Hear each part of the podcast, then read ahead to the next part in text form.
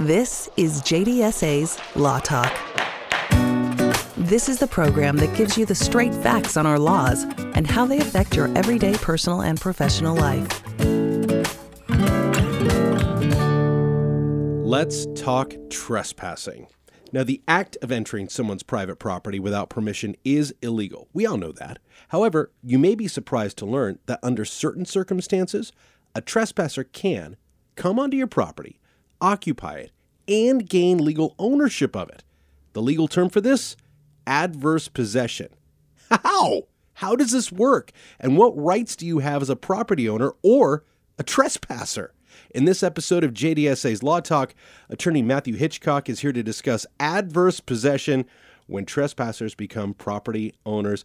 Matt, always a pleasure to talk to you. Glad to be here, Clint. This sounds wild. Someone trespassing onto your property and actually taking possession of it. This happens sometimes. It it happens more frequently than you would imagine. Seriously. It's a common situation, especially out west, where the boundaries were drawn long ago in rural situations with uh, miles and miles of distance between town. There's a lot of variance in property boundary locations. Might not be fun if you're the person affected, but I have a feeling this is going to be a fun topic to delve into, and that's exactly what we are going to do.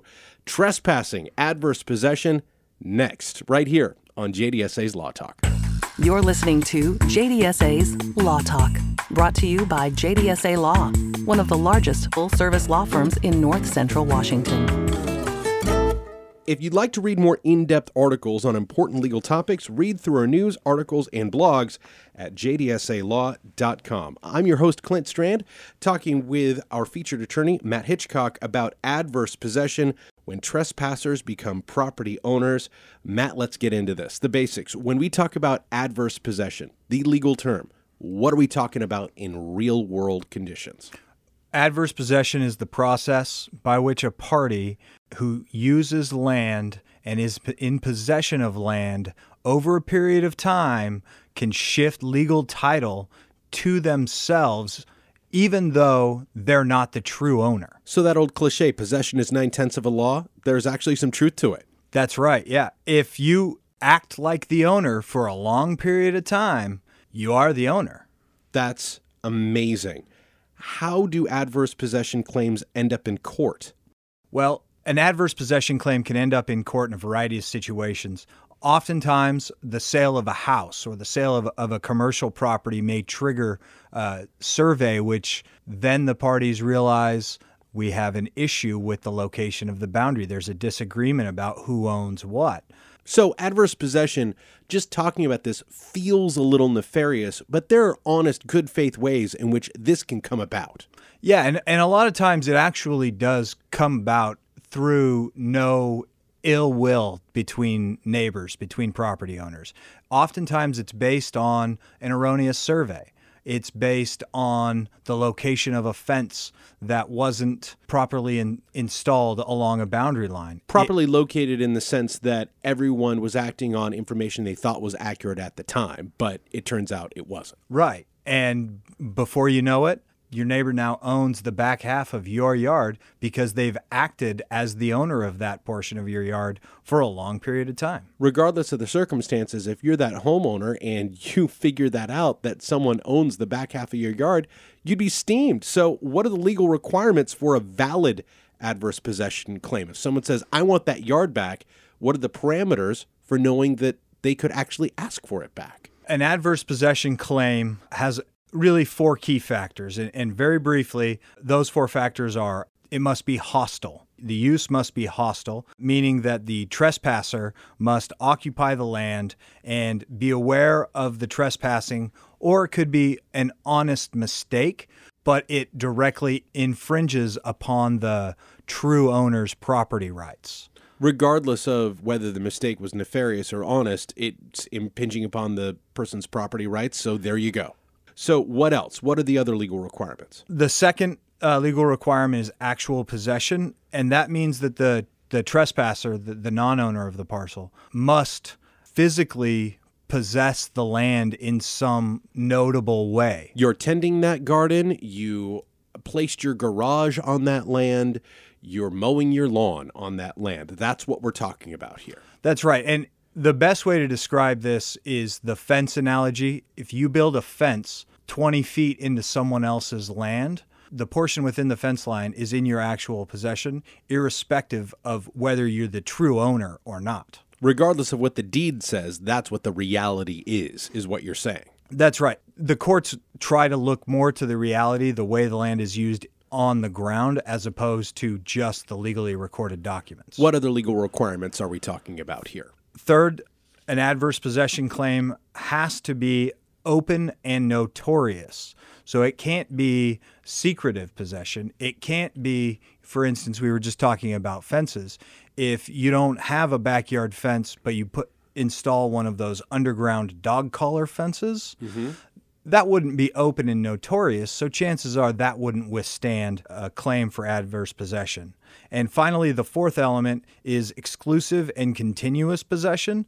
And that, in short, means the trespasser must be in possession for an unbroken period of time and not sharing possession, i.e., acting like a true owner of property would act. When you say an unbroken period of time, is there a milepost? Is there a time card? Is there a certain amount of time that's legally required? Or can someone put up their fence and next week say, hey, this is mine?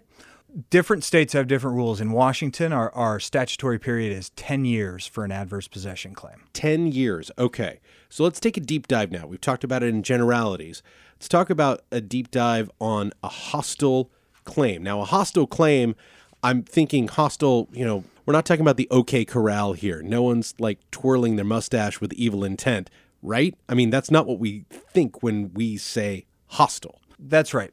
Although hostile brings to mind the mustache, evil, Old West villain. Right. In the sense of adverse possession, hostile means acting as the true owner. It means simple occupation in your interests and against the true owner's interests. It could be an awareness of trespassing. And a trespasser may know that they're trespassing, and I, I suppose this would be the evil intent. Right. If I know that my neighbor's property line is at point X, but I build my fence 20 feet past point X, and I hope that over the next 10 years they don't pick up on it, that that would be a hostile way to to make an adverse possession claim. And then, uh, as as we had mentioned, uh, good faith mistakes can also constitute hostile possession. It depends upon the acts, how a true owner would act, and how the trespasser did act. As in, what do you mean this is your property? This is what the deed says, but then that's not really what is in reality. That's what we're talking about, right? That's correct. Okay. Let's talk about another deep dive about actual possession of the land. We're not talking about what the deed says or paper says. We're talking about what's real on the ground, literally. So when we say actual possession of the land, what are we talking about? Well, actual possession of the land requires the trespasser to actually possess the property, be physically present. Now, they don't have to be physically present all of the time for all 10 years, but they do need to be physically present and treat the property as if they were the true owner. One way that someone could document their actual possession of the land would be by historical photographs of improvements. Uh, or it could be the family legacy and the family history on a piece of property that they always used a particular corner of the land for a specific reason, and, and that land was outside of what they actually owned. So we're talking about the four main legal requirements for a valid adverse possession claim. We've gone over a hostile claim, we've gone over an actual possession, what that is. Coming up, we'll do a deep dive onto what we call open and notorious possession and also exclusive and continuous possession, what those mean, and they're not necessarily the same thing. We'll break it down for you next, right here on JDSA's Law Talk. This is JDSA's Law Talk. Hear more programs and read in depth articles on the law at jdsalaw.com. Real estate law. The complexities are vast. At JDSA Law, our team of attorneys provide you with sound legal advice on all types of real estate transactions. This is how we make your life better. Committed to you since 1946. JDSA Law. This is JDSA's Law Talk. Visit us now at jdsalaw.com. Want to learn more about the law? A JDSA legal seminar is a great way to understand aspects of the law and how it affects your personal and professional life. Sign up today at jdsalaw.com forward slash seminars. This is JDSA's Law Talk. I'm your host, Clint Strand, talking with our featured attorney, Matthew Hitchcock, about property easements and what you should know about them. We've done a deep dive on the last couple of requirements of, I guess, what we call adverse possession, hostile claim, and actual possession. Let's talk about one of my favorite terms open and notorious possession. I guess we should also say before we start, notorious in a legal sense doesn't mean what maybe comes to mind when we hear that term, right? Right. Notorious really means obvious. Open and obvious would be the way we would say it in modern parlance. And it just means it's obvious to anyone, to the person who owns the property. It's obvious to a passerby. It's obvious to people who pay attention. Obvious, not infamous. That's right. Unfortunately, the, the term notorious has changed somewhat in meaning since its original use. Just a smidge, but that's okay. So let's do the deep dive on it. So, when we say open and notorious possession, you touched on it quickly, but anything else that we need to really talk about this to make sure people know exactly what we're talking about here?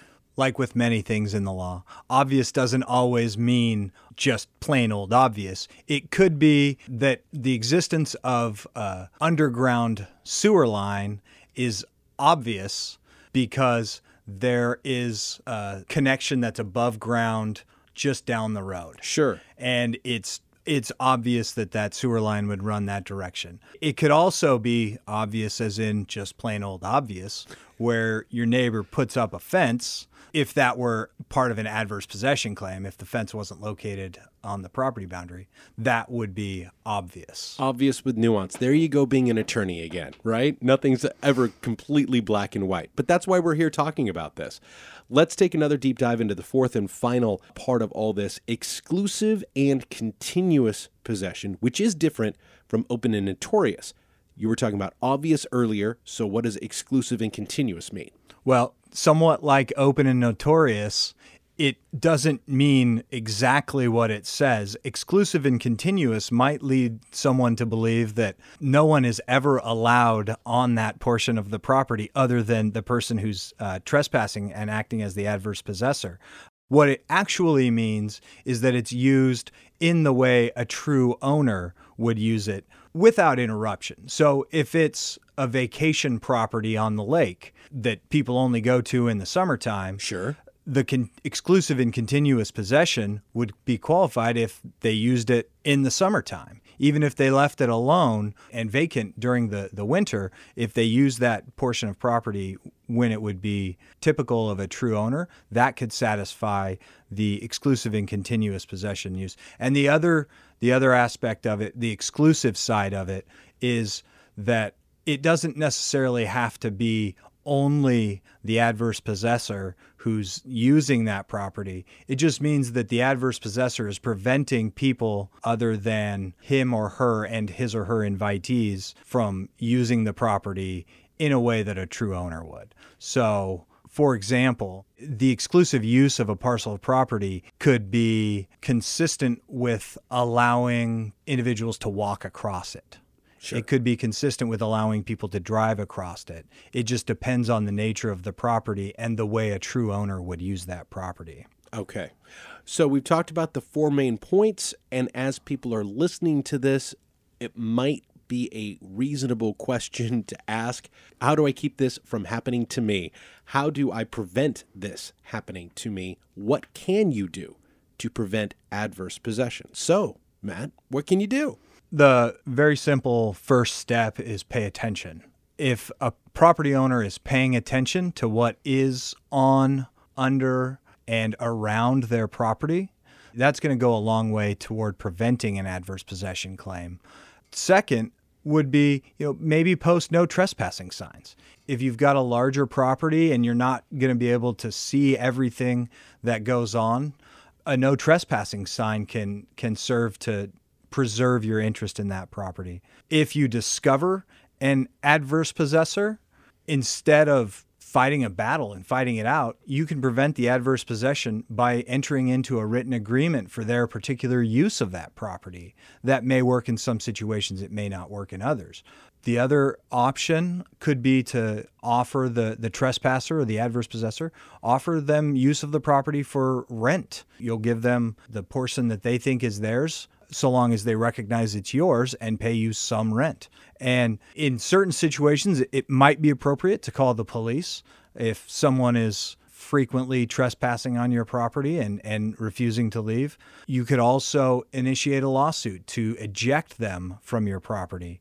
And in that, you could obtain a court order establishing that you're the owner of that disputed portion of property and removing the trespasser and any of their buildings from your property. Lots of options for folks that find that they're getting their rights impinged upon. Right. And I, I think one more is is quite important, and that would be if you have a question about where your boundary is located and you think you may have an adver- adverse possession situation, get a survey done have a professional surveyor come out and determine the location of your boundary so that you know whether that is the case or not. Really smart stuff from Matt Hitchcock. We're going to bring it all together when it comes to adverse possession, what it is, and how to prevent it. That's coming your way next, right here on JDSA's Law Talk. JDSA's Law Talk will be right back with more on today's topic. Add your voice to the show. Email your questions to lawtalk at jdsalaw.com. Family law. It's complicated. At JDSA Law, our decades of experience help you navigate emotionally charged issues and the toughest decisions in your life.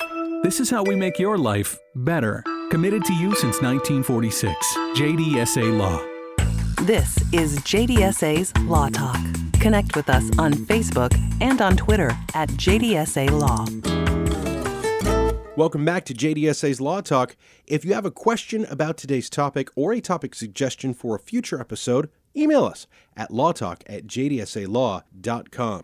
We're wrapping things up when it comes to adverse possession when trespassers become property owners, talking with our featured attorney, Matt Hitchcock. We've talked about a lot of details. Let's bring them all together here. When we talk about adverse possession, what would you like our listeners to know the most?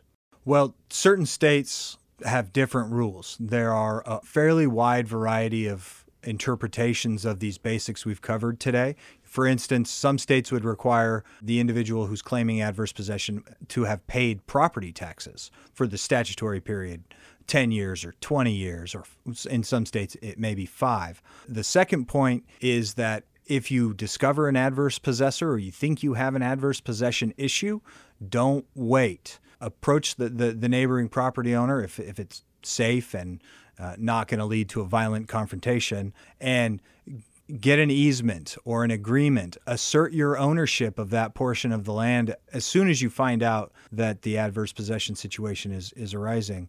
And then, last, probably most importantly, an experienced real estate attorney is going to be able to help you understand your rights in the situation you're in because they're going to be different than your neighbors. Certainly, these can be emotional situations, and the best way to diffuse that are with facts and legal precedent, I'm sure. That's the system that we operate under in our society encourages that for a reason, and it's because no lives are going to be lost in the courtroom. And hopefully, you're both you and the adverse possessor are going to come away with a concrete resolution that is an answer. It's the way the system's supposed to work, and you're there to facilitate it. Matt, thanks so much. My pleasure. Thanks for joining us for this episode of JDSA's Law Talk. Now, remember, if you have a legal matter and require solid legal advice, connect with a member of the JDSA Law team at jdsalaw.com.